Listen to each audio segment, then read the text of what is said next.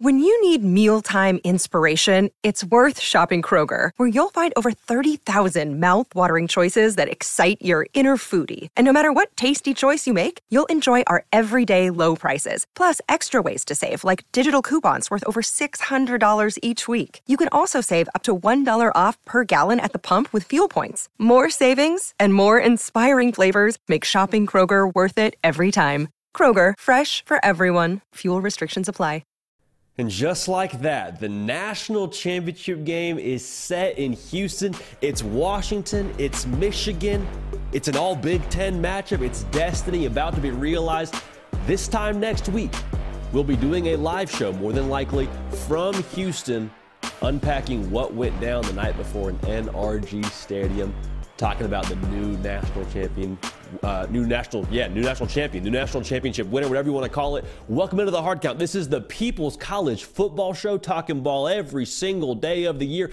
After the confetti drops in Houston, we're still talking ball. All right, the season it, it comes to an end, but college football never really stops. It is Tuesday, January second, 2024. Happy New Year our first show of the new year. If you're just finding us, welcome. Like I just said, it's ball, it's only ball, the way that you want to talk about ball. And when I say ball, I don't mean NFL, I don't mean NBA, I don't mean any other sport. It's just college football here all year round on this show, The Hard Count. We got a lot to jump into, man.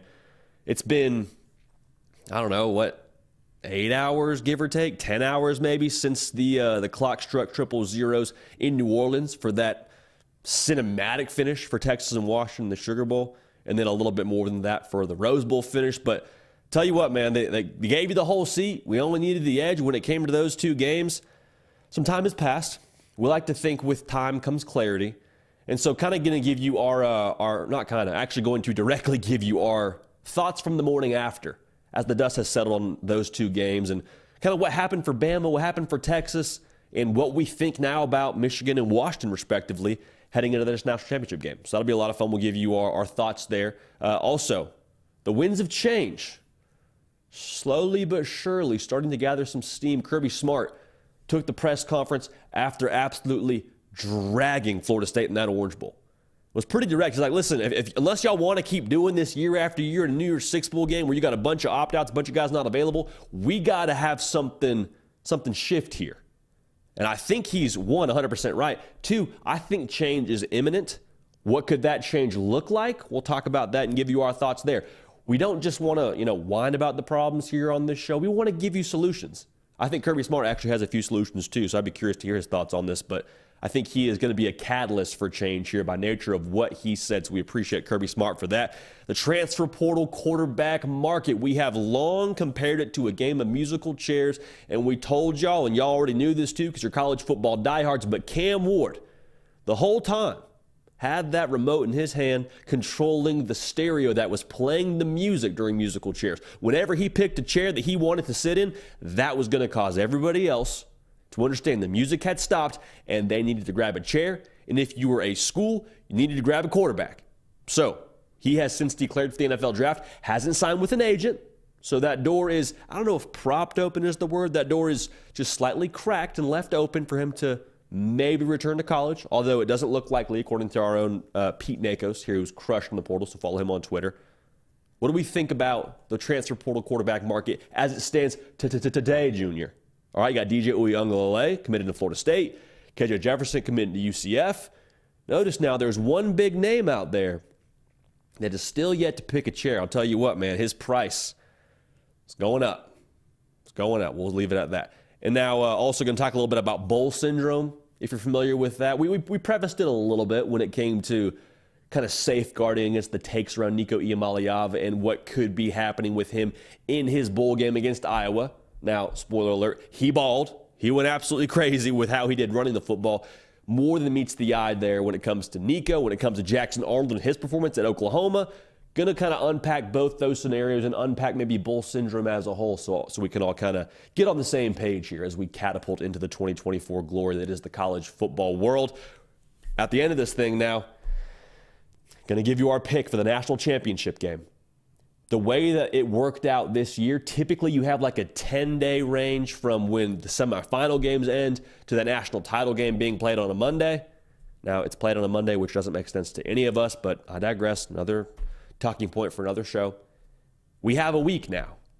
We, we have a little bit more than a few hours and seven days until that game kicks off. So you may see some other shows punt on this and, and give you a take or, or their pick maybe on Friday of this week or Thursday of this week. Not us. We watched the games last night. We have a, I think, somewhat decent gauge for how that thing's going to go. And if we don't, we're making our pick anyway because I think it's going to be razor close, or razor thin, extremely close margins. And uh, regardless, we're just going to call our shot here as we have been known to do. Make sure you're subscribed right here. Make sure you're dialed in. We are going to be on the ground in Houston for this game. So we'll leave Friday, have a ton of coverage throughout the weekend. Myself and Andy Staples will both be in Houston. We'll both be at the national championship game. I promise you want to be locked in here on the On3 YouTube channel for all the content. You also want to be following me on Instagram and on Twitter to stay with all the content and some behind the scenes stuff as well that uh, we'll talk through all the way throughout this weekend and through our time in Houston once y'all dialed in at both those platforms so we can give you the coverage that you want. All right, let's jump right into it now. The Rose Bowl was an absolute movie. Alabama, Michigan going back and forth, came all the way down to the very final play in overtime. We'll talk about that final play here in just a second. But I want to kind of give a, a more uh, morning after sort of feel to it. Because, like we said at the top of this thing, man, with, with more time comes more clarity. We are now a few more hours wiser from, uh, from this game. I want to start with Alabama. We'll talk about Michigan here in a second, but I think the real friction point comes with Alabama because I picked Alabama to win this football game. Hand up. We thought they were going to be the better team on that day. Now, are they the better team overall? The score would suggest not. I think the, the real issue, what went wrong for Bama, if you're asking yourself that question today, from a gameplay standpoint, I don't think they were anywhere near multiple enough to compete for a national title this season. And I was high on Bama throughout the course of this playoff, throughout the course of leading up to this playoff, really throughout the course of this season. We, we've been kind of standing by Bama and their talent level as a roster. But it became evident in this game with the way that they weren't able to push the ball downfield and the spots they found themselves in not protecting Jalen Milroe. It's not a recipe to stand on the mountaintop. Now, this team is still as talented as they need to be to win a national title this upcoming season. I fully believe that. I think that's always going to be the case at Alabama with how they recruit. But you can't average five yards an attempt throw for less than 120 yards, and get sacked six times and expect to beat one of the best teams in the country, the best team in the country, according to those rankings in Michigan. Just, you just can't do it. And so the task now going forward for Alabama, whether it's adjusting the game plan, whether it's getting in the lab and trying to adjust what they do schematically, whether it's going to the portal and adding more weapons. I don't know what it is, but they were really good on the ground when they wanted to be, when they were more decisive in that second half. They got a good push up front but it was clear what they didn't have on third and seven. If you're an Alabama fan, I think you were feeling a lot of hoping and wishing and, and you know trying to you know visualize what could happen well on third and seven, but that it wasn't the case. It was a lot of hoping instead of how I think Washington fans felt last night in the Sugar Bowl of like, hey, third and seven, cool. Who are we throwing it to? We live in third. We we love third and seven. Alabama last night was not able to be successful in third and seven routinely. And that was a big, big part of it. Uh, now, the last play. As soon as it happened, watching it live on my television, I was like, I cannot believe that was what they went with. Because at first glance, it looks like just quarterback design run, quarterback draw all the way. Holy smokes, what are we doing here? And if, if you're an Alabama fan, you're like, that's really the very best play we have drawn up. What actually happened in that play was it was a run pass option. Now, a lot of y'all are going to say, well, hey, no, Nick Saban after the game said it was a quarterback run. Just because he called it a quarterback run in the post game doesn't mean Jalen Milroe didn't have a chance to throw that football. More on that in a second. Nick Saban's just not going to walk us through an RPO after having lost the Rose Bowl in the final play. I think that's pretty fair for him to, you know, have that right. But what happened on that play was Jalen Milroe is reading the linebacker that linebacker ran out with his running back. And so the option was if he runs out with your running back, then you can follow your guard on a quarterback power and get north and south and try and get in the end zone. However, with the snap being low, Jalen Milroe wasn't able to see the full picture. In hindsight, he actually had both options there. The running back, even though the, the linebacker matched him, out leveraged him to the corner. So if Jalen Milroe had seen that, maybe gets it out to his running back, maybe you get in the end zone. Again, this is all maybe, this is all hypothetical, but that was there. Now, even with the snap being low, the read from where I'm standing, with the information that I have, indicated he made the right decision to try and get north and south. The reason why it didn't work was the defensive lineman from Michigan did a great job getting across the tight end's face and blowing up that power play before it could happen. So the low snap obviously is going to get what, you know, the majority of the talking points. A lot of folks are going to say, well, hey, Tommy Rees, is that really the best call? I understand all that. Hindsight's 2020. Nick Saban said as much in his post-game press conference. If it had worked, it's a great call. It didn't work, so people are going to say it's a bad call. We didn't block it right. Nick Saban's telling you that. Now, going back to what I just said about people thinking this was a design quarterback run all the way.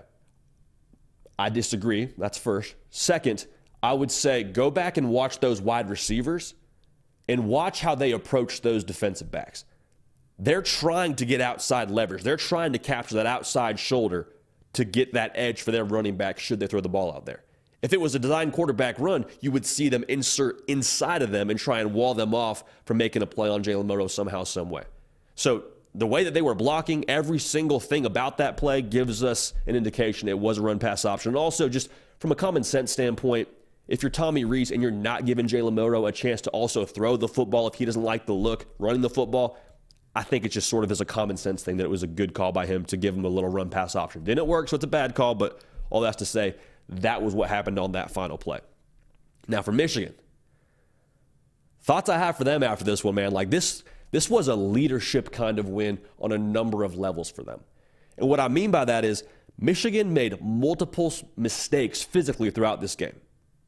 You call them what you want to call them. You want to call them jitters. You want to call them lack of you know preparation mistake like whatever you want to put to it that's fine but there's a like the bottom line is here special teams miscues were very much so present yesterday i mean missed a field goal missed a pat you had two muff punts one that really hurt you one that quite frankly could have hurt you a, a lot more than it did being recovered you know on the one yard line but even with that being the case they still found a way to overcome their miscues and the reason why they were able to do that was twofold. Again, going back to leadership.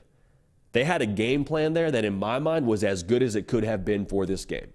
You understood now. Jalen Milroe, he is a special, special player. His athleticism made him, I think, the best player on the field whenever he was out there. He gave you the most anxiety when he was back there. However, you understood you couldn't just bring a bunch of pressure and bring someone from the third level because if he saw that, he'd diagnose it and get the ball out then you got a new set of problems with tackling Isaiah Bond in the open field. So what Michigan did really effectively was have stunts and twists from their defensive line to kind of manufacture pressure. Meaning they didn't need to bring that safety. They didn't need to bring that boundary corner to try and surprise Jalen Milroe. It was confusing that offensive line and having them have issues passing off, you know, Graham or whoever you want to talk about there and they got pressure that way. I understand that but they brought a linebacker a few times, or, or, they would bring that in addition to the stunts, but overall, they weren't like trading resources on the back end to try and get home. And they got home again to the tune of six sacks. Anytime you get six sacks, man, you got to feel pretty good about your chances to win the football game. Also, the coverage beating pass game they had. Alabama, they've been a man coverage football team the entirety of the season. That is who they are.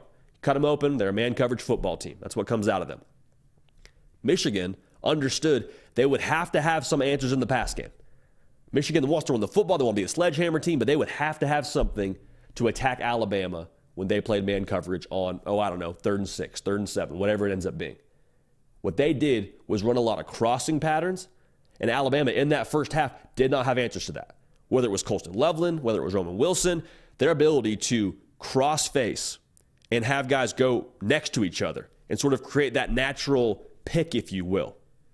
That was huge for them early on and allowed them to hang around early in this game and ultimately win the football game. So that game plan itself goes back to leadership, goes back to preparation, and having them be as ready to roll as possible. We said it going into this one, you would not see Michigan look like they didn't belong in this game. Kind of felt that way against TCU where they sort of got outside of themselves. Not in this game. Phenomenal game plan. You go to leadership. That's the first part. The second part of this, the poise of this team. That goes back to leadership too. Jim Harbaugh, absolutely, but I think a lot of these guys that came back to win a game like this.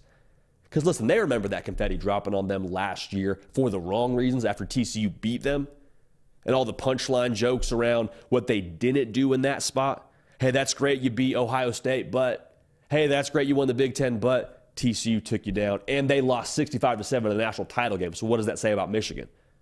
And I felt like maybe there was some anxiety, maybe it was a game plan thing, whatever you want to say. It wasn't present in this game. We asked, you know, the thought I guess going into this game was, hey, why is this Michigan team any different than the last couple? Because I understand different guys from the year they lost to Georgia, but it's a lot of the same cats that were back from the year before that lost to TCU. Why should we expect them to have any different result that they didn't have last year? And the answer can be summed up in what they did that final drive to force overtime. There was zero flinch. I mean, absolutely none. They knew what the deal was, they knew what the assignment was. JJ McCarthy making things happen with his legs, got the run game going, hitting Roman Wilson for a big pass to set up his eventual touchdown pass to Roman Wilson. Like they were dialed in. There, there was no anxiety. There was no, I don't know how we feel about this. Why? Because they had been in moments like that before. They had been in Big Ten title games before. They had been in high pressure situations against Ohio State. They had been in spots like that in the college football playoff. And this time, they made it happen. They finished through the line. They had trained for that. They knew what that felt like. And when it came time to win, steady hand, they were good to go. They made it happen. So when you zoom out a little bit on Michigan, this is my last kind of morning afterthought when it comes to the Wolverines. If you're still stuck on the sign stealing stuff with Connor Stalions and company, like, I don't know what to tell you at this point. I don't because like at this at this stage in the game, they have overcome every hurdle with a greater degree of difficulty. Like if Jim Harbaugh had stayed on the sideline for the course of this season, maybe this conversation is still going on a little bit. But at this point, like beat Penn State without Jim Harbaugh, beat Ohio State without Jim Harbaugh, beat a top four Alabama team. There's no sign stealing going on right now. If there was previously, it is what it is. I'm sure we'll revisit that with NCAA at a later date. But when it comes to just this season, there should not be any asterisk next to what they've done. And if you have an asterisk, when you look down at the legend for what the asterisk is for, it should be Jim Harbaugh didn't coach in six games. That's what the asterisk should say. So I think for Michigan, man, like, what more do you need to see to be convinced this is just a really good football team? All the thought that this was why they were good the last couple of years. Is it good to cheat? No. Did Michigan probably cheat? I happen to think so. But the thought around this always was they have a lot of NFL players. And it's probably more so about that than whatever signs they did or didn't have. So that's just kind of the last thing I want to say here. I think that volume should be cranked down quite a bit. I understand we'll get to the NCAA investigation stuff when we get to it, but just so we're all aligned here, if, if you're still talking about sign stealing with Michigan, in the, in the context of this season, I, I don't know what kind of conversation we want to have about that. So it is what it is. Now, I mentioned earlier in this show, really important to be following on the social channels.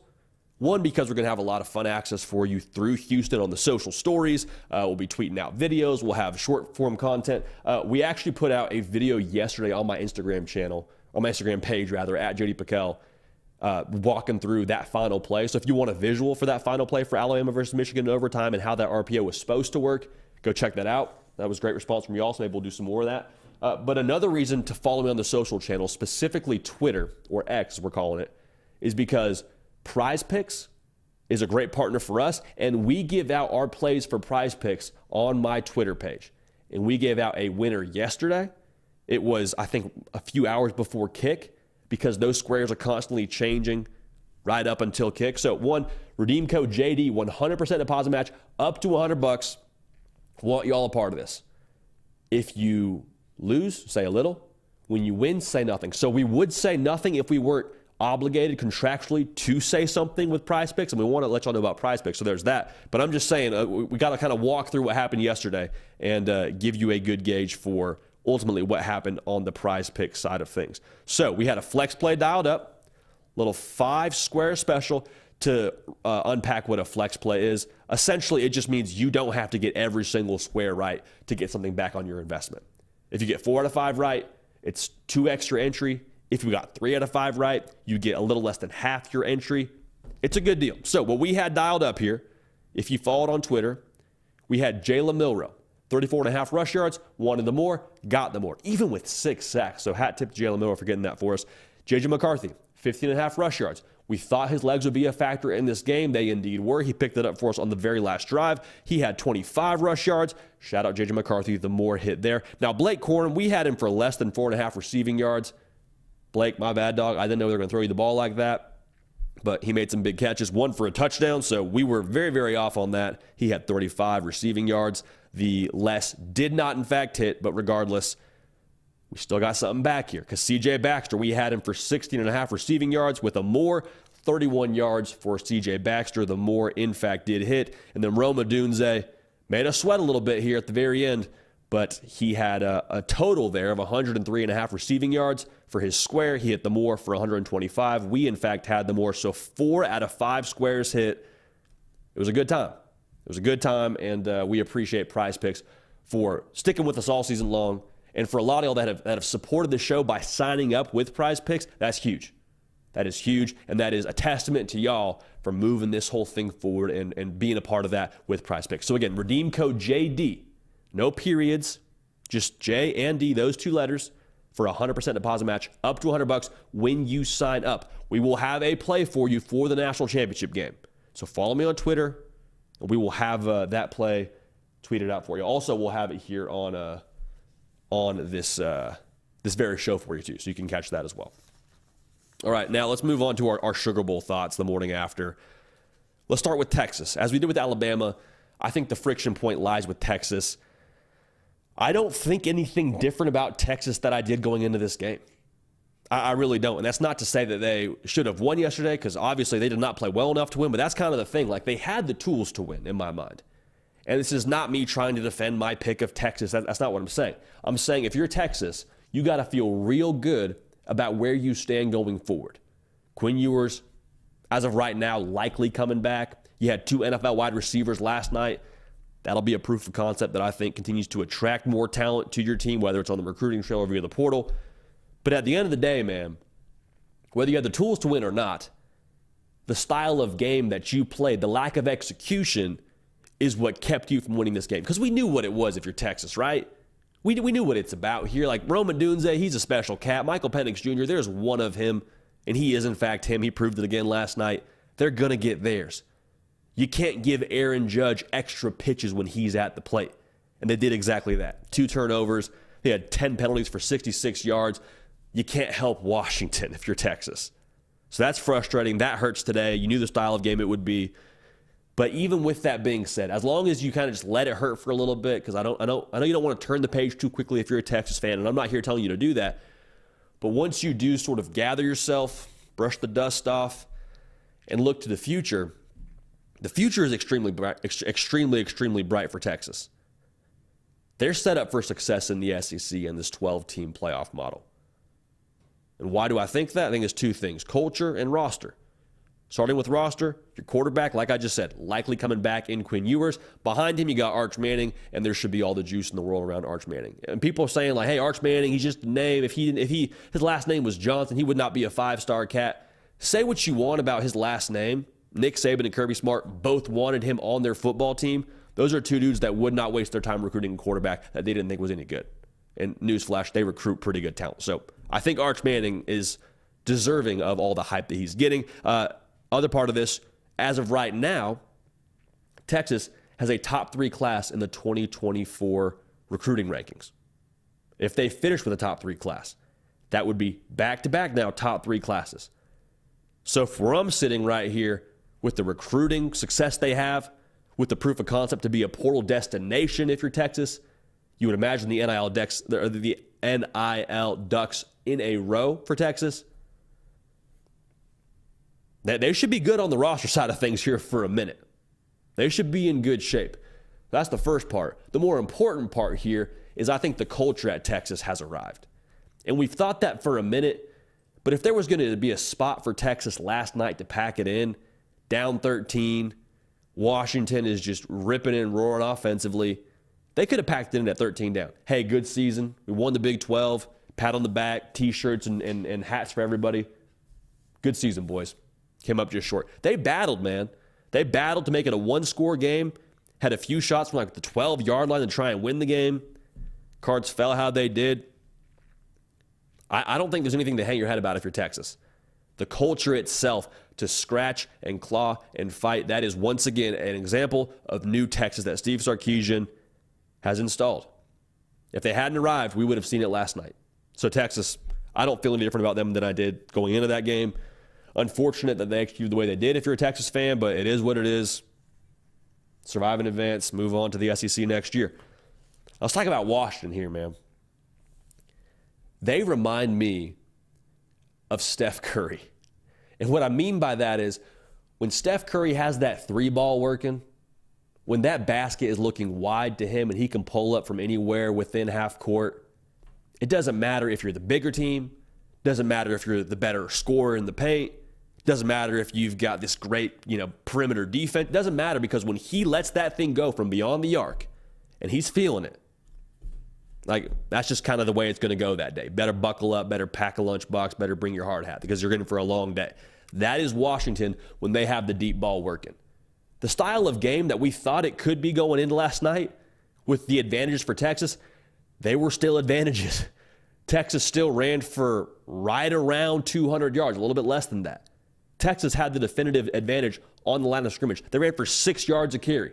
If you had told me on New Year's Eve Texas running for six yards a carry, I'd say, okay, hey, pack, pack your suitcase, boys in Austin. Like, y'all going to Houston.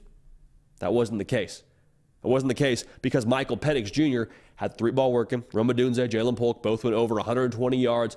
Michael Penix went for over four bills. Like, it's just, it's the eraser. It's the eraser kind of plays that Washington has. That is the reason why they are scary for everybody else. Like, the path for them, in, in theory, I suppose, is narrow, but it's been narrow multiple times now against Oregon, against Texas last night. And guess what? As long as you walk on that path, doesn't matter how wide it is. You get from A to B, you're good. And they got from A to B last night, and the pass game downfield is just, I mean, it, it should be it should be concerning for Michigan as they head into that national title game. Which we'll give you our pick here in just a little bit later in the show. Now, I was really encouraged and impressed by Washington's ability to downshift. Now, we are live right now as of, I guess, what, Tuesday morning? Days are getting all, days are getting all mixed up. Um, what, what I'm trying to say here is we don't know what Dillon Johnson's status will be going forward. You hope he's ready to roll. But the time of possession last night from Washington, 36 minutes and some change to just about 23 minutes and some change from Texas, they controlled the game. We said it during our, uh, our preview for this one. The team that was able to slow the game down the best, we thought had a good chance to win. It ended up being Washington. The team that's able to get that key turnover has the best chance to win ended up being Washington on both sides of things. So their ability to kind of shapeshift, I think, makes them again another another factor that just should be uh, should be concerning for Michigan when they play them in that national title game. The stage is not going to overwhelm Washington when they get to Houston. Because, yes, they're this team from the Pac 12, and yes, we're not as accustomed to seeing that golden helmet and that purple logo in a spot like that. But guess what? It doesn't matter, and it definitely doesn't matter to Washington. Like it, doesn't matter in the context of anything that's going to happen in the future because logos don't win championships. Players do. And the players at Washington have the most steady heart rate, the most steady hand, I think, in the entire country. You want to know why? They are 8 0 in one score games. I made this comp in our preview or our final thoughts video, rather. I'll make it again right now. Alex Honnold, for those y'all that know the free solo documentary, dude climbs mountains with no ropes, no cables, no safety net, just goes out there and scales these thousands of foot kind of mountain faces. His brain, they did a study on it, does not process pressure correctly. Like the part of his brain that's supposed to produce fear doesn't actually work the way a normal human being's brain works. Y'all, that's Washington. They get in these one score games, I think they're comfortable. Just like Alex Honnold, he's up on those mountaintops, however many thousand feet up in the air, his heart rate's steady. That's Washington. They're going to get to Houston and forget the experience they do or don't have, you know, in, in games like that. Forget the experience they don't have in a national title setting. They don't care. They don't care. And they've been in these kind of games all year long. And I said this last night, I'll say it again. I wonder if the logo of Washington is keeping us and keeping Vegas from adequately assessing them. And what I mean by that is if you put a blue blood logo on Washington's helmet, are they underdogs to Texas? Take it a step further. If you put a blue blood logo on Washington's helmet, are they underdogs to Michigan in this game? It opened at a four and a half point favorite for the Wolverines. I don't know. Because we've seen them win multiple kinds of games. They've got an NFL wide receiver room, they've got an NFL quarterback. We've seen them downshift now and be able to control the tempo of a game. They won the line of scrimmage last night in terms of 36 to 23 in terms of time of possession. They didn't run for more yards, but you hear what I'm saying. They got what they needed to get on the ground. I just think we uh, we need to give a little bit of thought to that when it comes to assessing Washington, when it comes to assessing them in this national title spot, because they just keep on proving they do not care about anyone's opinion. They don't care about the line. They don't care about being counted out.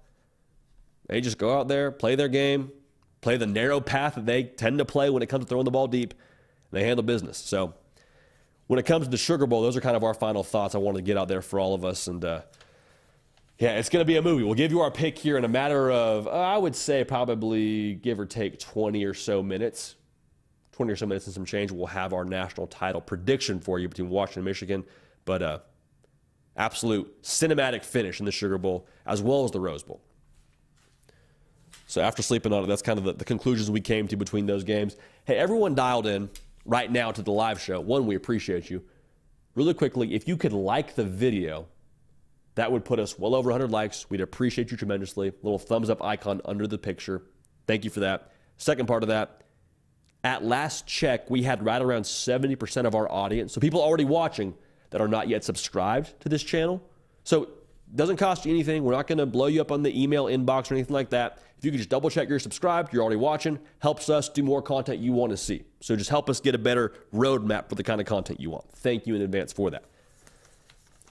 So Kirby Smart, after absolutely dragging Florida State in the Orange Bowl, takes the mic and pretty much puts all of the college football world on notice and says, hey, listen, this needs to be fixed. Like, I'm happy we won the Orange Bowl. I have to imagine is what he's feeling. I have to imagine he's happy his team sent them, you know, they're upperclassmen and, and those guys going to the NFL draft out the right way.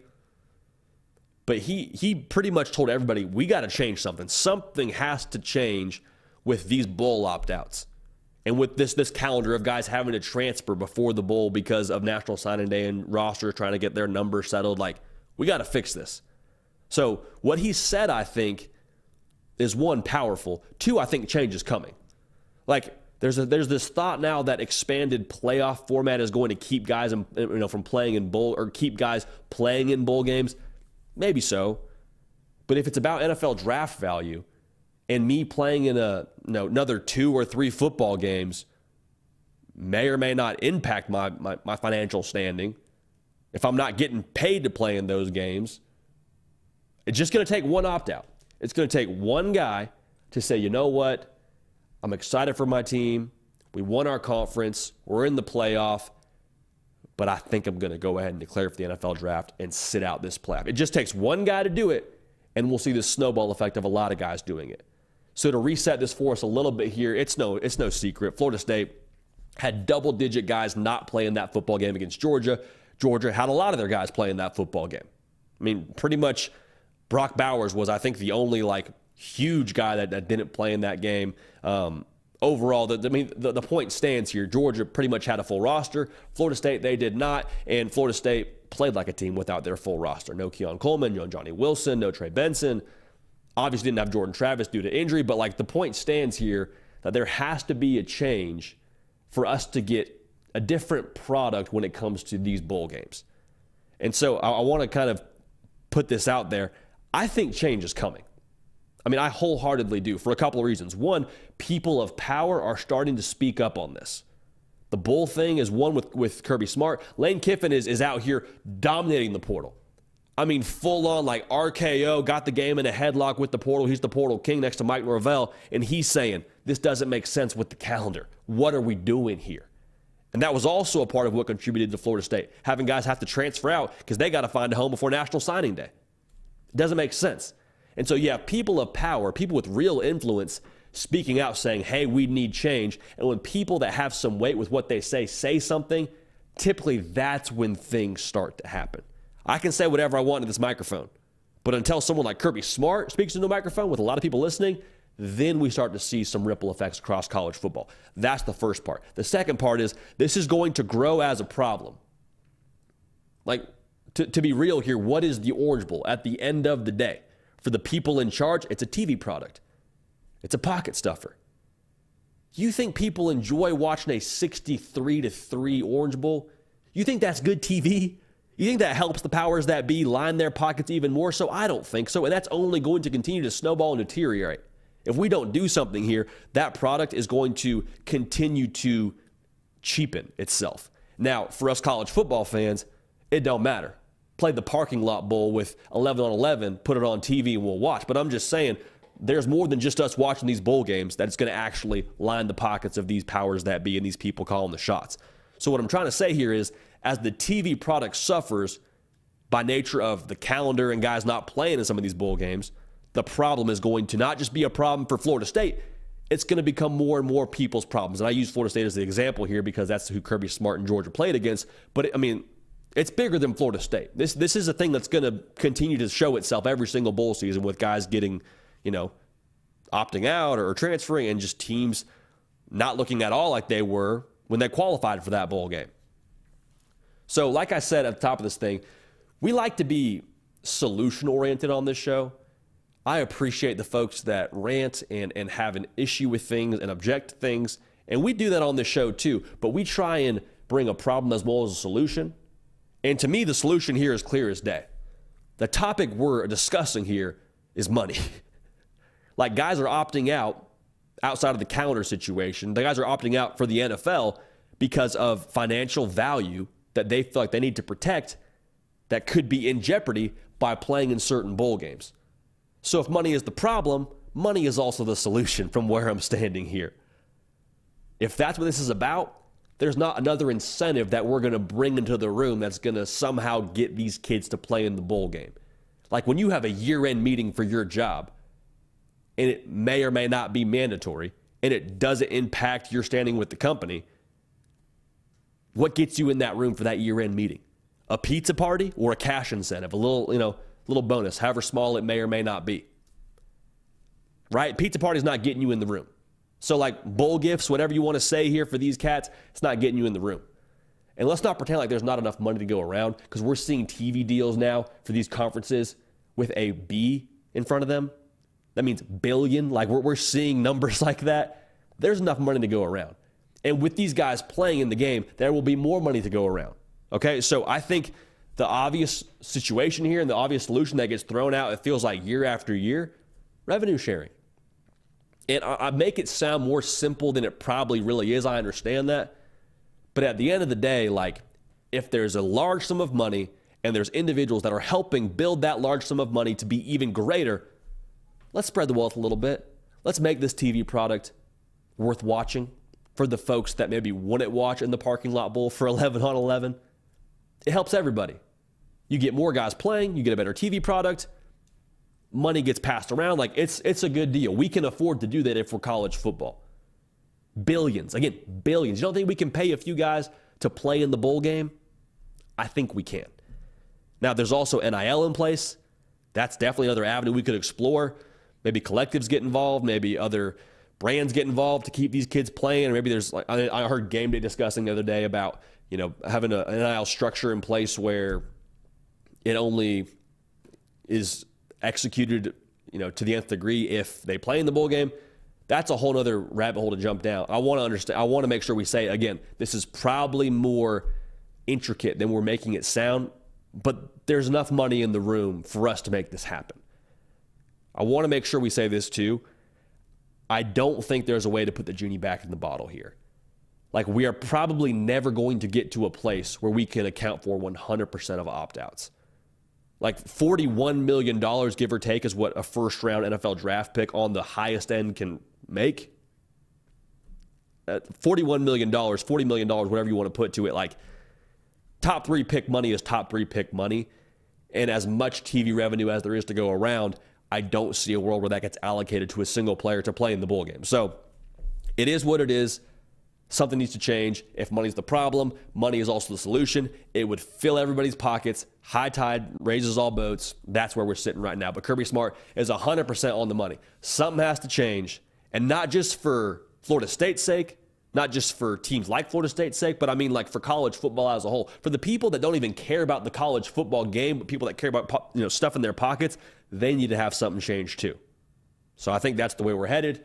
We'll see what happens, but that's our thought there. Revenue sharing it's not, you know, we're not the first ones to offer it up, but I think it is something that we are a lot closer to than uh, maybe some people might want to imagine. Now, speaking of bowl games, I want us to take a second here to talk about something that is sweeping the country, and that is the uh, the very real uh, condition that is bowl syndrome. And I want to hone in on two specific stud true freshman quarterbacks that I think are going to have great careers at their respective schools. Nico Iamaleava, the number one player for us here at On3, and will be the starting quarterback at Tennessee next year, who played really well against Iowa yesterday. And Jackson Arnold, who maybe didn't play as well against Arizona in their game, but still I think has a really bright future. Make sure you're subscribed. Talking ball every single day. Want y'all a part of this. Make sure you're dialed in. Thank you in advance for that. What I want us to make sure we say here is that this is one data point for both these cats. And the, the thing with bowl syndrome is we have one data point, and then we have what however many months before we get to see them play again. We get a spring game in between there, but until we see them play in real action, there's a long time. So what happens is we take this one data point, and it's all that we get to look at, and we decide that we think we're pretty smart and we want to unpack this and pick it apart and say, okay, this is who this cat is. This is who he's going to be in the future. Like you had a lot of folks outside of Oklahoma circles, I think, say, hey, Jackson Arnold's not the answer in Oklahoma. Hey, Jackson Arnold, I don't know if he's going to be the guy for you. He probably shouldn't, uh, you know, sh- should have tried to make a way for Dillon Gabriel to stay. That was what some people were saying across the college football landscape. Y'all, that's irresponsible. Why? Because it was Jackson Arnold's very first game very first time playing college football. We said it in our reaction video to that game and to his performance. There were some things there that I think confirmed that he's the guy for you. One of which being the deep shot that was a 60 yard bomb to Thompson. You had the rolling left, which is not easy for a right-handed quarterback to do, and finding your your, your quarterback Nick or your receiver rather Nick Anderson back pylon. That's a tough off balance throw to make. It takes a strong arm to make that throw. You saw the tools there to get you excited. But at the same time, you saw a lot of turnovers. To me, those were learning experiences. Those are things that are going to get coached up that we can work with. There was no mistakes there for Jackson Arnold that make me think, okay, he's not the guy.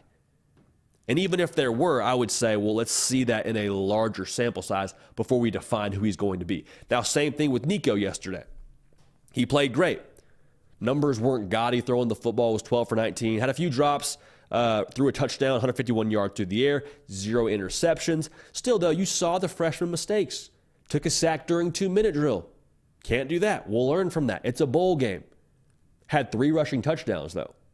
And not like Philly, you know, tush push kind of touchdowns, not, not a little brotherly shove kind of touchdowns where it's a quarterback sneak for one yard. It was like quarterback design run, get Nico on the edge, let him be special, the number one player according to Charles Power. And Charles Power don't miss y'all. I'm just going to make sure we are on the same page there. Uh, you saw the special against a defense that allowed 13 points a game in 2023. So a good defense now, a great filter to run it through. It wasn't like he was out there playing against Yale. But even with that being said, you had the great from Nico, you had the not so great from Jackson Arnold. We still don't know who these cats are going to be. And so I would just say let's be weary of the good people that mean well. I promise you, they mean well. They love college football just like us, but they're going to try and build an entire forecast for Oklahoma and Tennessee based on the bowl games of Nico Iamaleava. I promise you, we're dialed in, but we're going to make sure we keep calibrating that pronunciation. Nico Iamaleava and Jackson Arnold. We don't know what they're going to be yet. We've seen the talent, we've seen the flash, in the bowl game from both these individuals. But as far as what they're going to be as college quarterbacks, their story still has many, many pages. They just wrote the first one. They just wrote the first couple of pages in their bowl games. So it's fun to see. It's exciting to see. You get a peek at the future of both those teams. But let's be slow to define either side of that thing. So bowl syndrome, as uh, as fun as it can be to drink the Kool Aid, let's sort of uh, say no, we're good for right now. We'll kind of see how this thing goes, and then when the time comes for us to drink the Kool Aid and for us to get diagnosed with regular season syndrome, then we can go from there. But overall, I wanted to make sure we kind of got aligned there on bowl syndrome because I think it's I think it's important. I think it's very prevalent this time of year, so I wanted to make sure we're all aligned on that. All right, now speaking of quarterbacks, uh, we'll go from the high school level to the transfer portal level. And uh, for those of y'all that were kind of keeping an eye on this thing, under the cover of uh, the New Year's Six Bowls and the college football playoff, you had Cam Ward put out a little video. There's, there's no big graphic. That there was no you know long hype video. It's Cam Ward just sitting in front of I think it was his iPhone probably saying, "I'm declaring for the NFL draft." Short and sweet, less than 20 seconds to let the people know it is what it is. Yo, that was massive. Because we, we've said here for a long time that is the domino to fall that will dictate where a lot of these cats end up going. Now, I was a little bit surprised to see Cam Ward declare for the NFL draft.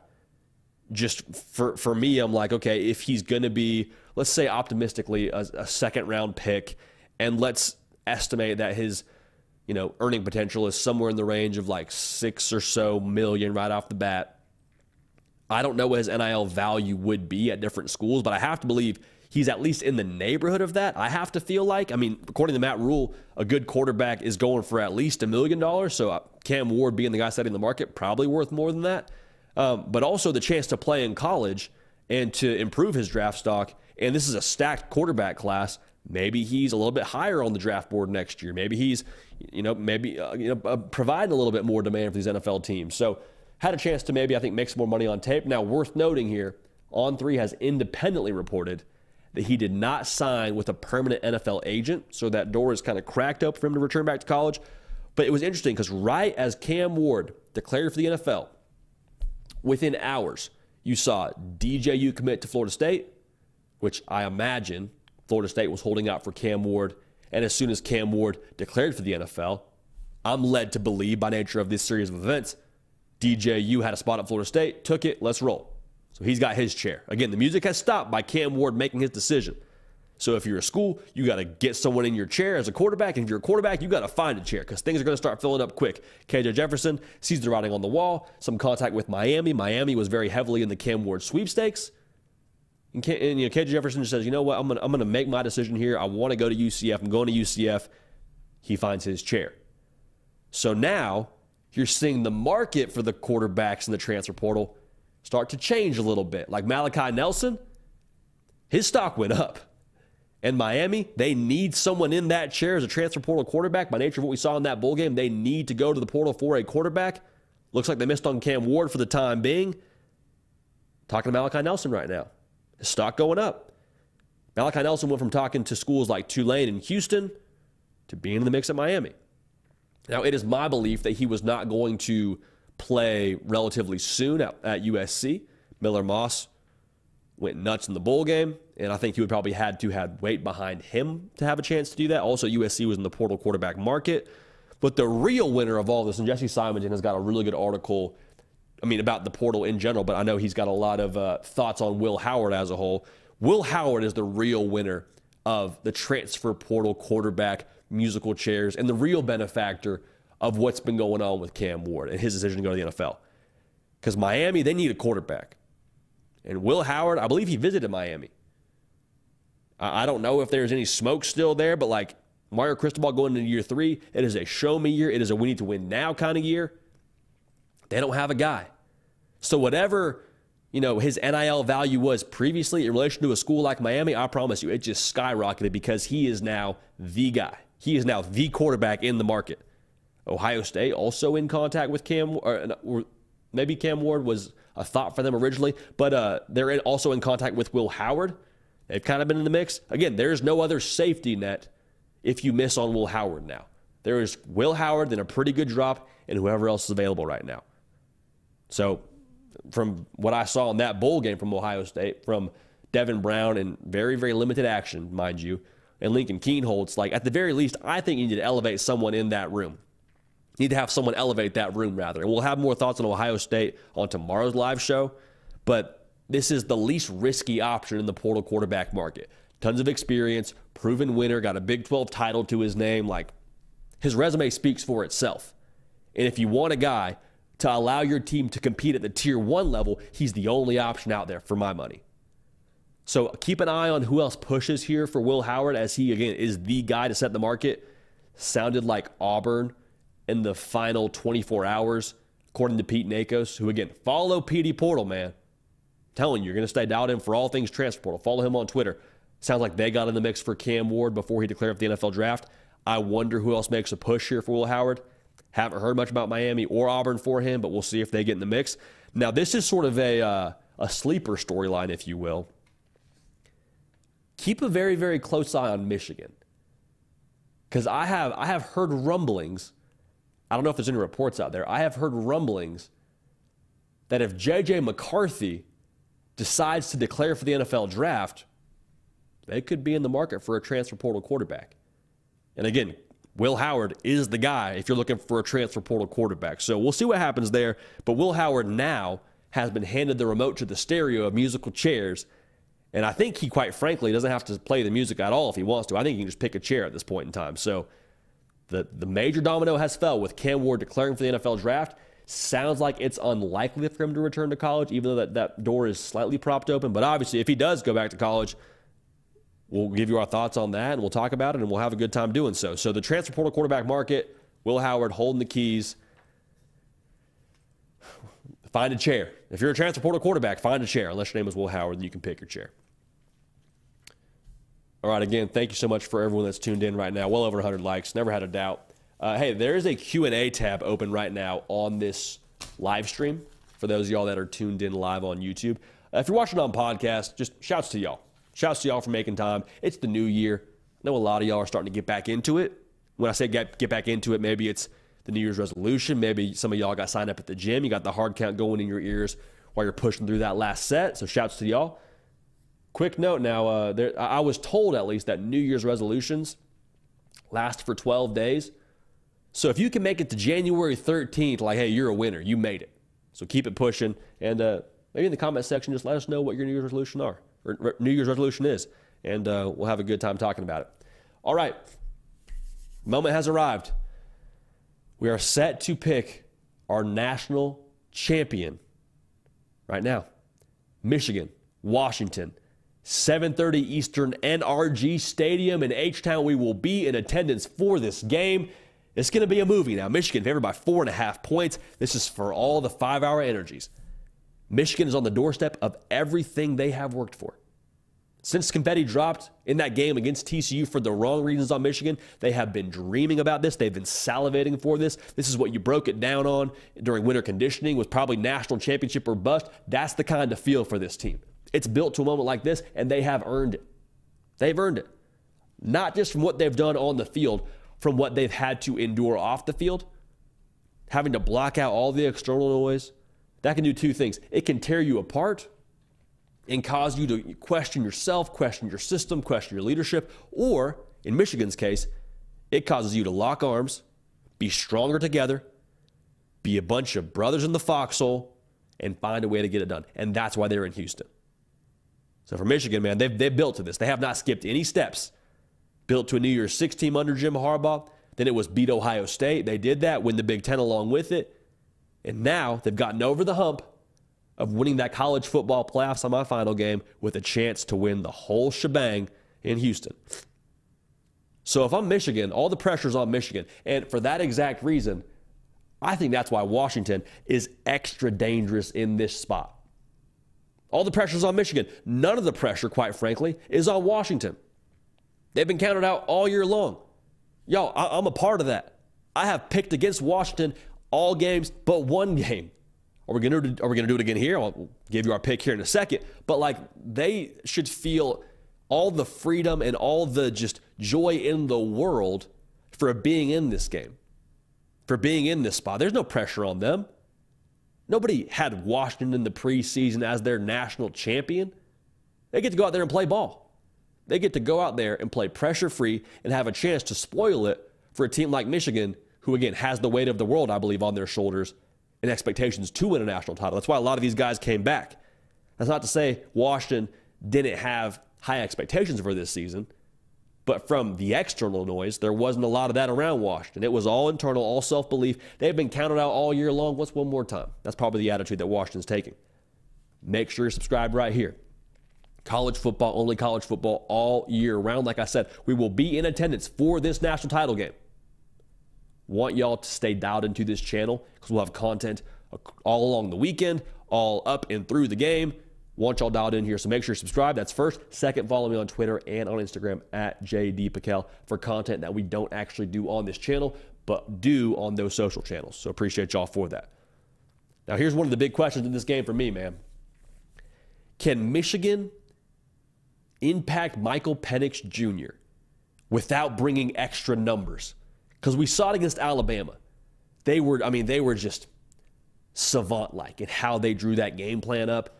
It was twists, it was stunts from the defensive line. They brought a linebacker occasionally, but they were able to get after Jalen Milroe to the tune of six sacks because they were able to consistently impact him and because they were able to consistently confuse the offensive line with having to pass off those different stunts. And if you're able to get after him with four or five players, the real advantage there is on the back end.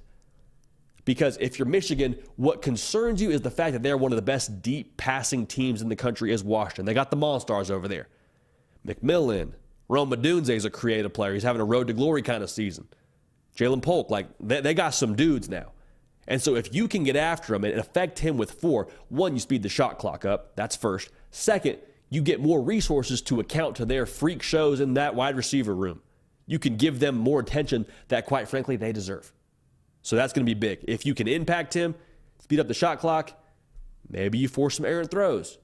Maybe that narrow path that they like to walk throwing the ball deep isn't quite as reliable as it has been throughout the course of the year. But if you can't, man, like if you have to bring extra to a, to impact Michael Penix Jr., I'll just say this: like I've seen a lot of teams now, Oregon and Texas, try and bring guys from the third level or, or try and bring another guy from somewhere else on the field to try and blitz him. Like he just he finds it. He does. I, don't know what else to say. Like when, when you bring pressure, it usually does not work out well for your defense if you have to bring extra resources from somewhere deeper within that defense. So if you have to manufacture pressure another way, I don't think that favors Michigan.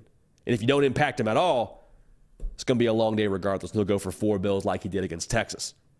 Will Johnson and Rome Odunze is going to be box office, dude. Two NFL caliber players, two guys that are arguably the best at their position. Watch that battle all day long because Rome Odunze is the go to guy for Michael Penix Jr. As good as that wide receiver room is, they want to get it to number one. If they're able to disrupt that a little bit, maybe throw them off the rhythm, things could get more interesting. Anytime you don't have your fastball in a game like this, obviously that would be advantage Michigan. But if he takes over, that could just be the way that this game goes because I think he is good enough to take over if they don't cover him accordingly, if they don't give him the right attention. Now, the pace early in this game is going to be huge, man. Washington with a lead, just quite frankly, is going to be different than playing against Bama with a lead. Because Bama with a lead, their run game scared you. Jalen Milroe scared you. Washington can score in two plays. Washington can score in one play. If you get down 13 to them, if you get down 10 to them, Michigan, we said it against Alabama, they're not built to chase. Now, good thing for Michigan, they never got down by as much as that against Alabama, and that was why they ended up winning that football game. But like we, we got to make sure we watch this very, very closely for Michigan. Weathering that first couple punches from Washington is going to decide the outcome of the game. I wholeheartedly believe that. Washington goes up 14 0 early. I, I, I love JJ McCarthy. I love Colston Loveland. This offense, schematically, is not built to try and come back and chase a Ferrari like this Washington offense. It's just not. Michigan will have the very best game plan possible for this game. They will. The Rose Bowl is tremendous evidence of that. You don't have a month to prepare, but I promise you, like Jesse Minter, he's uh he's been prepping for this one for a while. Like they they knew that if they drew Washington or Texas, they would have their work cut out for them in the pass game, defending the pass game. That is, they're ready for this one. Washington, those linebackers will have to trigger and connect. And what I mean by that is, we've said this about Washington in different games those linebackers, man, they get their read right away and they trigger quickly. They, they, they see ball, get ball. They're not asking questions or asking for directions. They're going to attack your running back. And Michigan is a downhill running football team.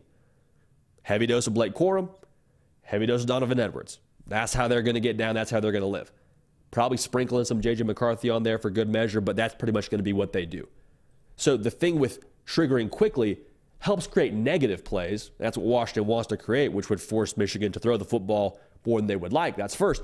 But if you swing big, there's also the potential for you to miss big. And if you miss big, there's not going to be a ton of guys behind you that can make a tackle in the open field against Blake Corum. If you do, it's probably after he gets a first down. So notice early how Washington triggers and is able to impact the backfield of Michigan. If they can do that, it forces Michigan out of their game plan. It forces them to be more of a throwing the football kind of team. Not saying Michigan can't still do that, but that would be the kind of style you'd like to force them to have to play if you're Washington. I'll say this again. We said it earlier in the show. Rome Odunze and this wide receiver core is what Steph Curry is to the Golden State Warriors. If he's on, he's on. It, it might just kind of be that kind of style of game. Like we said this throughout the course of the season for Washington, like – I don't know there's been a game where I like them going into it on the line of scrimmage. And guess what? It hasn't mattered. Because when you're as good as they are on the perimeter, when you're as good as they are at quarterback with Michael Penix Jr., just pretty much placing the ball wherever he wants on those vertical passes, that is the great equalizer. That changes the kind of game that you have to play. And so, yes, I think Michigan will do a great job twisting and stunting and trying to apply pressure. But you watch Michael Penix Jr., man, and that offense, there's not a whole lot of contemplating back there in the pocket. There's a reason he has one of the lowest sack rates in the country. Yes, his offensive line won the Joe Moore Award. I don't want to dismiss that, but this thing is built for him to have answers and answers quickly, and he diagnoses it quickly and deals the pill like a shady pharmacist, as good, if not better, than anybody else in the entire country. Had to get a shady pharmacist re- reference in there for our boy Michael Penix Jr. Like a fired CVS employee is kind of the shady pharmacist he's dealing with when you watch them play quarterback. So listen, man. We picked against both these teams in the college football playoff semifinals. So we, we got uh, the good folks from both fan base saying pick against us. We picked against Michigan one time this year. One time. That was this past week. We were wrong. We've picked against Washington all but once this year. And that was the USC game. We nailed that, but other than that, Washington has pretty much been a wagon, and we've seen them be that. The mismatch is still the mismatch as it has been for Washington against Oregon, against Texas, against Oregon State, against Utah. The line of scrimmage for Michigan will be superior to Washington. The problem is, I don't think Washington is going to make it a line of scrimmage kind of game. If they have to downshift a little bit, I think they're going to be able to do that. Michael Penix Jr. showed the legs off a little bit in that game against Texas. He can scoot if he needs to. Doesn't doesn't want to do it all the time, but he can if he needs to. I don't know if Dillon Johnson's going to be at a certain percentage in this game. We're recording this or, or, live right now, rather, the morning after there's their semifinal games. So hopefully get, get more information there. This is a tough one. This could legitimately go either way. And I'm not just saying that to say that and kind of leave you in suspense. Like, legitimately, I could see this thing going towards Michigan or towards Washington. I see a path to victory for both. And the path to victory for Michigan, again, I think is wider. It has been wider for the opposition against Washington multiple times this year. But what I saw last night from Washington, when they're on in that wide receiver core and the amount of answers they have in that wide receiver core, even if you limit Rome Odunze, you got two other cats that are going to be making plays on Sundays, and Michael Penix Jr., who is absolutely going to be making plays on Sundays this time next year. So, with that being said, we're rolling with the dogs. I think it's close. I think it's cinematic. I think Washington gets it done. Final score 27 to 24. Their ninth one score victory of the season for Washington. The confetti drops on the folks in Seattle and in the folks in Houston that are enjoying a national championship for Washington as they say deuces to the Pac 12. This is an all Big Ten matchup. And what a statement for Kalen DeBoer. Just like, let, let's be real here. You're not supposed to win the national title at a place like Washington. You're not. You're not supposed to win the conference at a place like Washington. It was supposed to be Oregon this year. It was supposed to be USC this year. And for Washington to have the year they did and to never flinch in the face of one score games. It could be played in the 20s, it could be played in the teens. The game they had against Arizona State was like 15 to 7 was the final score. I just think their steady heart rate, steady hand is going to be the difference yet again. And I think that the perimeter play ends up being the differentiating factor. I think Washington wins the national championship. So let me know who y'all think is going to win. This was a no win situation. We're going to upset one fan base one way or another. But we're taking the Huskies to win the national championship and be that team that enjoys the confetti and hoist the trophy NRG Stadium in H Town. We'll be there. So, again, make sure you subscribe. Let us know who you think is winning the national title. We just made our pick. The confidence rate, uh, the confidence level is. It is what it is at this point. We made our pick, so we're not going to back off of it now. But we, uh, we, we went to bed last night, left here, and got in bed probably around uh, two o'clock last night. Thought about this game itself, knowing we had to make a pick this morning for another 30 to 45 minutes. Went back and forth on which team to pick, and just, hey, we're going with our gut here. Our gut told us Washington before Texas, and we went Texas. Our gut saying Washington right now, we're going Washington. So if we go wrong picking our gut, we go wrong picking our gut, roll party roll. All right, there's a Q&A tab right now. We're going to read and add really quickly from our friends at Game Time.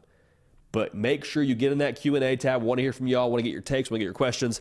And uh, we'll welcome on the keeper of the queue here in just a second, producer extraordinaire Nick Brake, in just a matter of seconds.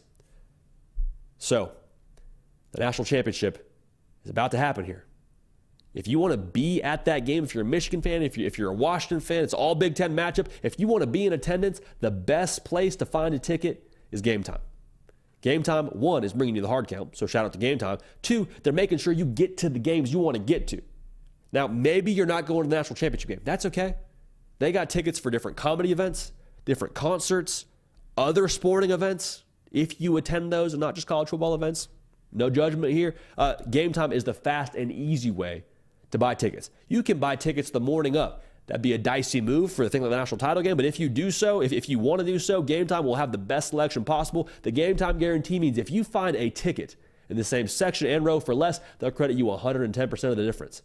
So you sit in the second to last row of NRG Stadium like a real fan, and you find on a different platform a ticket for a lesser price. It's the guy sitting next to you, and, and he paid somehow less than you're paying.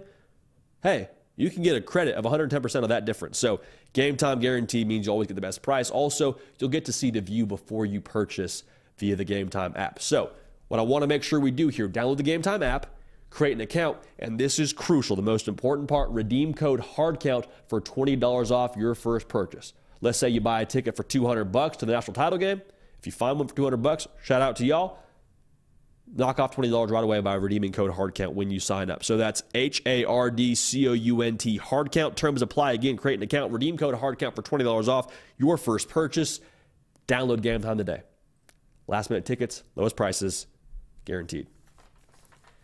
And with that being said, the people's champ, Nick Heavy Lifter Break. Nick, what's going on, baby? We had a late night last night. You're an absolute workhorse. How are we feeling this morning, man? What's up, man? I'm feeling like Michigan's going to win next week. Okay, call your I'm shot, baby. Michigan. Yeah, Rumble, I'm taking Michigan. Um, that was my team before the season, as you know. I picked the Wolverines preseason. There we go. Picked them in our halfway thing. I didn't actually pick them to beat Alabama last week because I was trying to jinx them, and it worked. Here we go. Um, the old the old producer jinx. It, it, dude, it works every time. I like want to see a team win, they don't win. So I'm just gonna as soon as the game starts, going to secretly act like I don't think Michigan's going to win because I want my pick to be right. But I like it. I like it. Well, hey, talk your talk, man. I love it. You're uh, you're toting a nice little little record here when it comes to this this game, so it's gonna be good, bro. Well, uh, my FB's all messed up. Not really, but okay. Well, if they win, I'll take it. You know.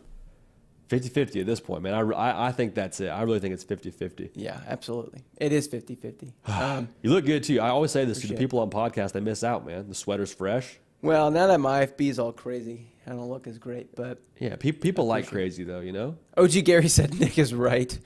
yeah. I've got OG Gary on my side. Who could be against me? That's what. Hey, there you go, baby. OG Gary bringing uh, the juice, man. Speaking of OG Gary, who is a very loyal uh, viewer of the show says Robby Ashford to Utah, calling it now. JD, I don't think Utah really need a quarterback, but let's talk about Robby Ashford. What do you think is going to happen with him? Yeah, I, so I'd be surprised by that because they got Cam Rising in the wings and Robby Ashford transferring out. I mean, in theory, if he wanted to play another year, if he wanted to wait another year rather to play, he would just have to sit behind Payton Thorne for another year at Auburn. So unless it was an Auburn-based thing, I think it's a he wants to play kind of thing. And Robby Ashford's a guy that I got I got a ton of respect for, man, because Payton Thorne transfers in, and Robby Ashford goes to the Twitter sphere, immediately tweets out, "Iron sharpens iron. Let's get after it like War Eagle." I loved that. In a world where dudes turn tail and run as fast as guys make a decision to go to their school, Robby Ashford said, "Nope, I love this place. I'm doubling down. I'm ready to fight for my job, and like let's let's get after it." And also, he was he was a big part of their game plan at multiple points during the year. Nick, he's a good athlete. Uh, he'll land on his feet on his feet somewhere. Utah to me would be puzzling, but stranger things have happened.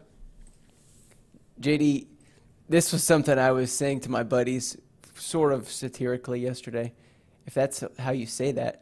Um, in Yeah, that's satire good. in a Yeah, different yeah, way. yeah. Yeah, I think that's good. I think it works. Uh, Forrest Kahn says, JD, is the Big Ten the best conference now with all, technically an all Big Ten title game? I am so excited for the Big Ten next year, JD, but obviously we do live in the South, so I can't totally neglect the SEC. What do you think? Is this just an outlier? Obviously the SEC's won like all of like the recent championships, but going forward, do you think that there might be a, a power conference up north? Dude, I think it's to be blockbuster. Like you add Washington, you add USC, Oregon, who I think is going to be a college football playoff team. If they don't win the conference, they'll be an at-large team next year with all that they've got on that roster and Dan Lanning. Like, dude, it's going to be it's going to be cinema in, in the in the in the Big Ten next year. Uh, are they the best conference in the country?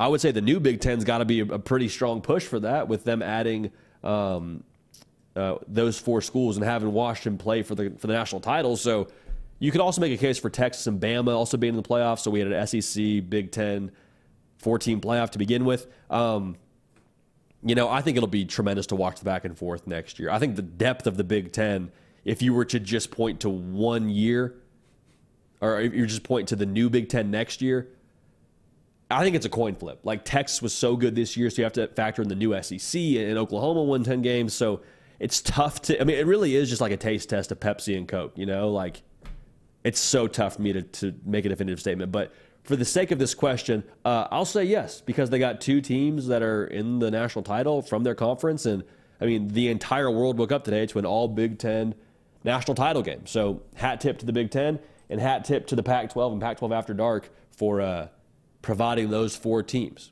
Yep. Rest in peace. and the Pac-12 going out in style. Uh, Joshua, this is a really good question. Do you think an NIT style tournament would work in college football to incorporate the non-playoff bowl games or bowl teams and incentivize people playing in those games? You, he asked that while you were discussing that. Not a bad alternative, JD. I, I like where his head is at. The thing is, like, It's more games. I just I, I think you'd have a hard time. Yeah, I think if, if the issues are already opt outs, you're getting more games. And I think like getting a guy to play in the Mayo Bowl is one thing, but getting a guy to play in a tournament that's the equivalent of the Mayo Bowl, like I think that would be a hard sell. So I like the thought. I mean, I'd watch it, I'd be all about it, but I, I just think the logistics of that would be tough to sell to guys that are already having trouble committing to playing in one final game. So War ball is always fun, but that's that's kind of where I'm at with this, Nick. What about you? Would you like NIT football? You or here's a better question: Do you watch the NIT with, with college basketball? Because I know you're a college basketball stan too. No, I do not. No interest. Um, Okay, But I also well, don't watch a lot of bowl games, so I can't. I'm just such a horrible person to ask about this because No, you're not a horrible person. Well, would you ask a it. soccer fan um, who they think's going to win the call? I guess you did because I'm a soccer. I don't know. Who knows? yeah. But I think you're a better person to answer that question, JD. And I think Moore is not better in terms of college football with these players in their um, the wear and tear. Which leads me to my next question from Gooey: Is Blake Corum going to fall in the draft since he's taking such a beating over the years in his high number of carries? That's a really good question. Because you would think the common logic would be less carries, more value to some degree, as long as you're productive. Like, I think it's pretty obvious that running backs have a shelf life, and Blake Corum totes the rock quite a bit for Michigan because that's what they ask him to do, and that's kind of their style of play. I don't know if his value is gonna gonna fall, but I also would say I'm not really an NFL draft guy. So I think once they get a better gauge at the combine for you know, what he runs and his overall health from a physical standpoint. Like, I'm sure they'll have a better gauge for that. To me, if, if I'm drafting Blake Corum, I'm like, okay, he played for a really good team. He put up great numbers behind a really good offensive line, like has a has a winning DNA about himself. Like I, th- I think he's worth a draft pick. I mean, I, I would probably have him on my board, Nick. I mean, what say you? Would you want him to be a Buffalo Bill this time next year? Would that excite you? Um, I'd say no because the Bills have James Cook now. Yeah, that's Seems true. to be slightly fixed. Who did Um, nothing for me in fantasy the final week, dude? Yeah, Just- that's good because I faced him in the losers bracket. I Oh, get the man. first pick next year. I had him in the na- I had him in the the equivalent of the national title for fantasy, and he just just laid an egg. Dude, I Neither here nor there. I finished second in the dynasty league. The Hey. guy who finished first in the consolation bracket got his first pick, like dibs on the pick next year. He decided he wanted the 12th pick, so it looks like I get first, and I'm getting Marvin Harrison Jr. Let's go, year. baby. So my future's set. Um, Hey, Maserati Marv, get ready for Oh, it, yeah. baby. Get ready for Owensboro. He's the, joining. the Owensboro boys are ready to roll. He's joining. Um, OG Gary says that Manchester United's winning it all. No, they're not. They're going to finish eighth. White Boy Magic, a super chat, 20th super chat on a live stream. Congratulations. yeah. Says every time JD picks against UW, they win. Thank you, JD. Well, JD, you didn't pick against UW, so it looks like Michigan's going to win. we picked UW. So like all the folks that have continually said pick against us, pick against us, pick against us, whether it was out of spite or whether it was out of us actually knowing who we like in this game, regardless, we're taking Washington. So we, we may just make an even greater enemy out of the good folks Yep. in Seattle, which we, we don't look to make enemies on this show. We just kind of speak our mind and, and live with the results. But I've been saying this like I'm from I'm, from is a strong word. I was born in Issaquah, which is Seattle Metro to my understanding, which is, is like yeah. I was there for like two years of my life. Don't remember any of it, but like if there was someone that I was going to be a homer towards, in theory, Washington would be in that small group of schools. You know, so anyway, we're picking Washington. Uh, like I said, could go either way, and uh, yeah, that's good. The live chat saying we made we made the wrong pick. Yeah. Fade Washington. Awesome. Okay, so we're set up for success either way there, Nick. How about that? Sounds That good. sounds good. Let's get one more and then we'll get out of here. How's Love that it, sound, brother. JD? Because this Sounds is a really good tri- uh, question. Um, T Mater says, "Are you a as a Washington fan? What comparisons can you make between Michigan and Texas? What should we look out for?" Ooh. I think the comparison to me when breaking down this game was the line of scrimmage that they had on both sides of the ball for Texas. Now, Michigan probably will be a more physical outfit when it comes to what they do up front, running the football. They'll be a lot more pro style, they'll be a lot more downhill. And Texas, to be fair, they ran the ball for right around 180 yards, average 6.4 yards a carry. So, like, that will still have to be a factor for what you play with. The thing that I think for Washington, the reason why I like them to win the football game, you can very quickly force a team out of that game plan, out of that, you know, smash mouth kind of style if you put them behind in a hole of like 10 to 14 points. And with the firepower they have on the outside, does Washington, I think they're going to have a chance to do that. Now, will they do it? Will Johnson and Rome Odunze will have a battle to kind of set the tone for that overall matchup. But I just I remember seeing Michigan and Maryland, and this is this is you know a snapshot, so we're kind of breaking our own rule here.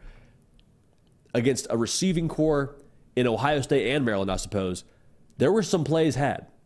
So Michigan, as good as they are in that back end with Mike Sainristil and Will Johnson, there were some plays had by different talented wide receiving cores throughout the course of this year. Now, how many of those plays are had in the national title game remains to be seen. But I'm just saying it would not be the first time a team had success throwing the football against Michigan.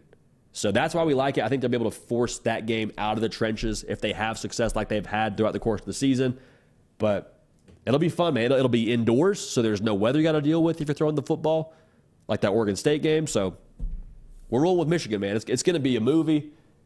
Got a lot of people saying we picked the wrong pick, but hey, we'll, we'll ride with it and we'll see where we are this time next week, Nick. How about that? Yeah, absolutely. And there were a lot of great questions we didn't get to. We're running out of time. We got to go get these videos up on YouTube. Uh, JD, those people need to come back because we're going to keep the discussion, keep the dialogue going tomorrow, right? I love it. That's absolutely you're absolutely right, baby. Absolutely right. Nick, Okay. I appreciate you, brother. Nick, a quick quick brag on Nick. Nick is here New Year's Day. Nick's a married man. Nick has his wife at home, dog at home. Dude is grinding. We, we were here from I guess two to, to one to two a.m. recording videos. Nick Nick crushing the game, program guy through and through. getting it done here so we can get content out to y'all. So, Nick, appreciate you, brother. And then being in this morning. Hey, as being in this for morning, you, get after it. You were here later than me last night and earlier than me this morning, so right back at you. Whatever it takes, baby. I appreciate you, Nick. Yes, sir. We'll see you tomorrow, baby. Oh yeah.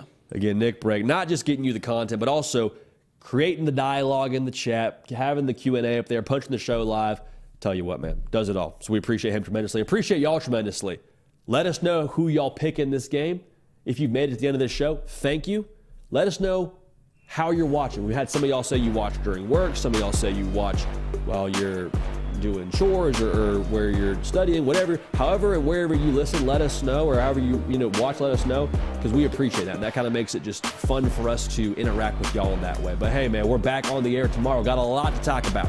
I'm sure we'll have more portal news. We'll have more thoughts on the college football national title game. A lot to talk about here. Finishing through the tape. We appreciate y'all. We love y'all. Happy New Year. We're going to keep this party rolling just like it was in 2023, it is in 2024. We will see y'all next time.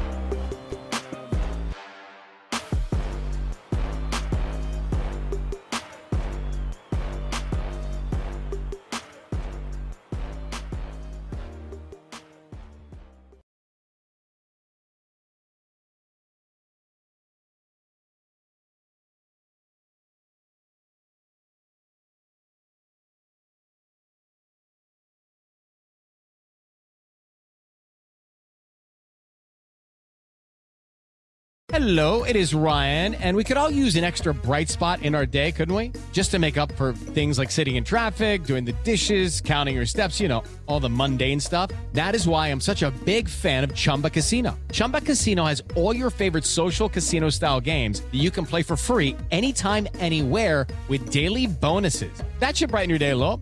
Actually, a lot. So sign up now at chumbacasino.com. That's chumbacasino.com. No purchase necessary. Group. Void were prohibited by law. See terms and conditions. 18 plus.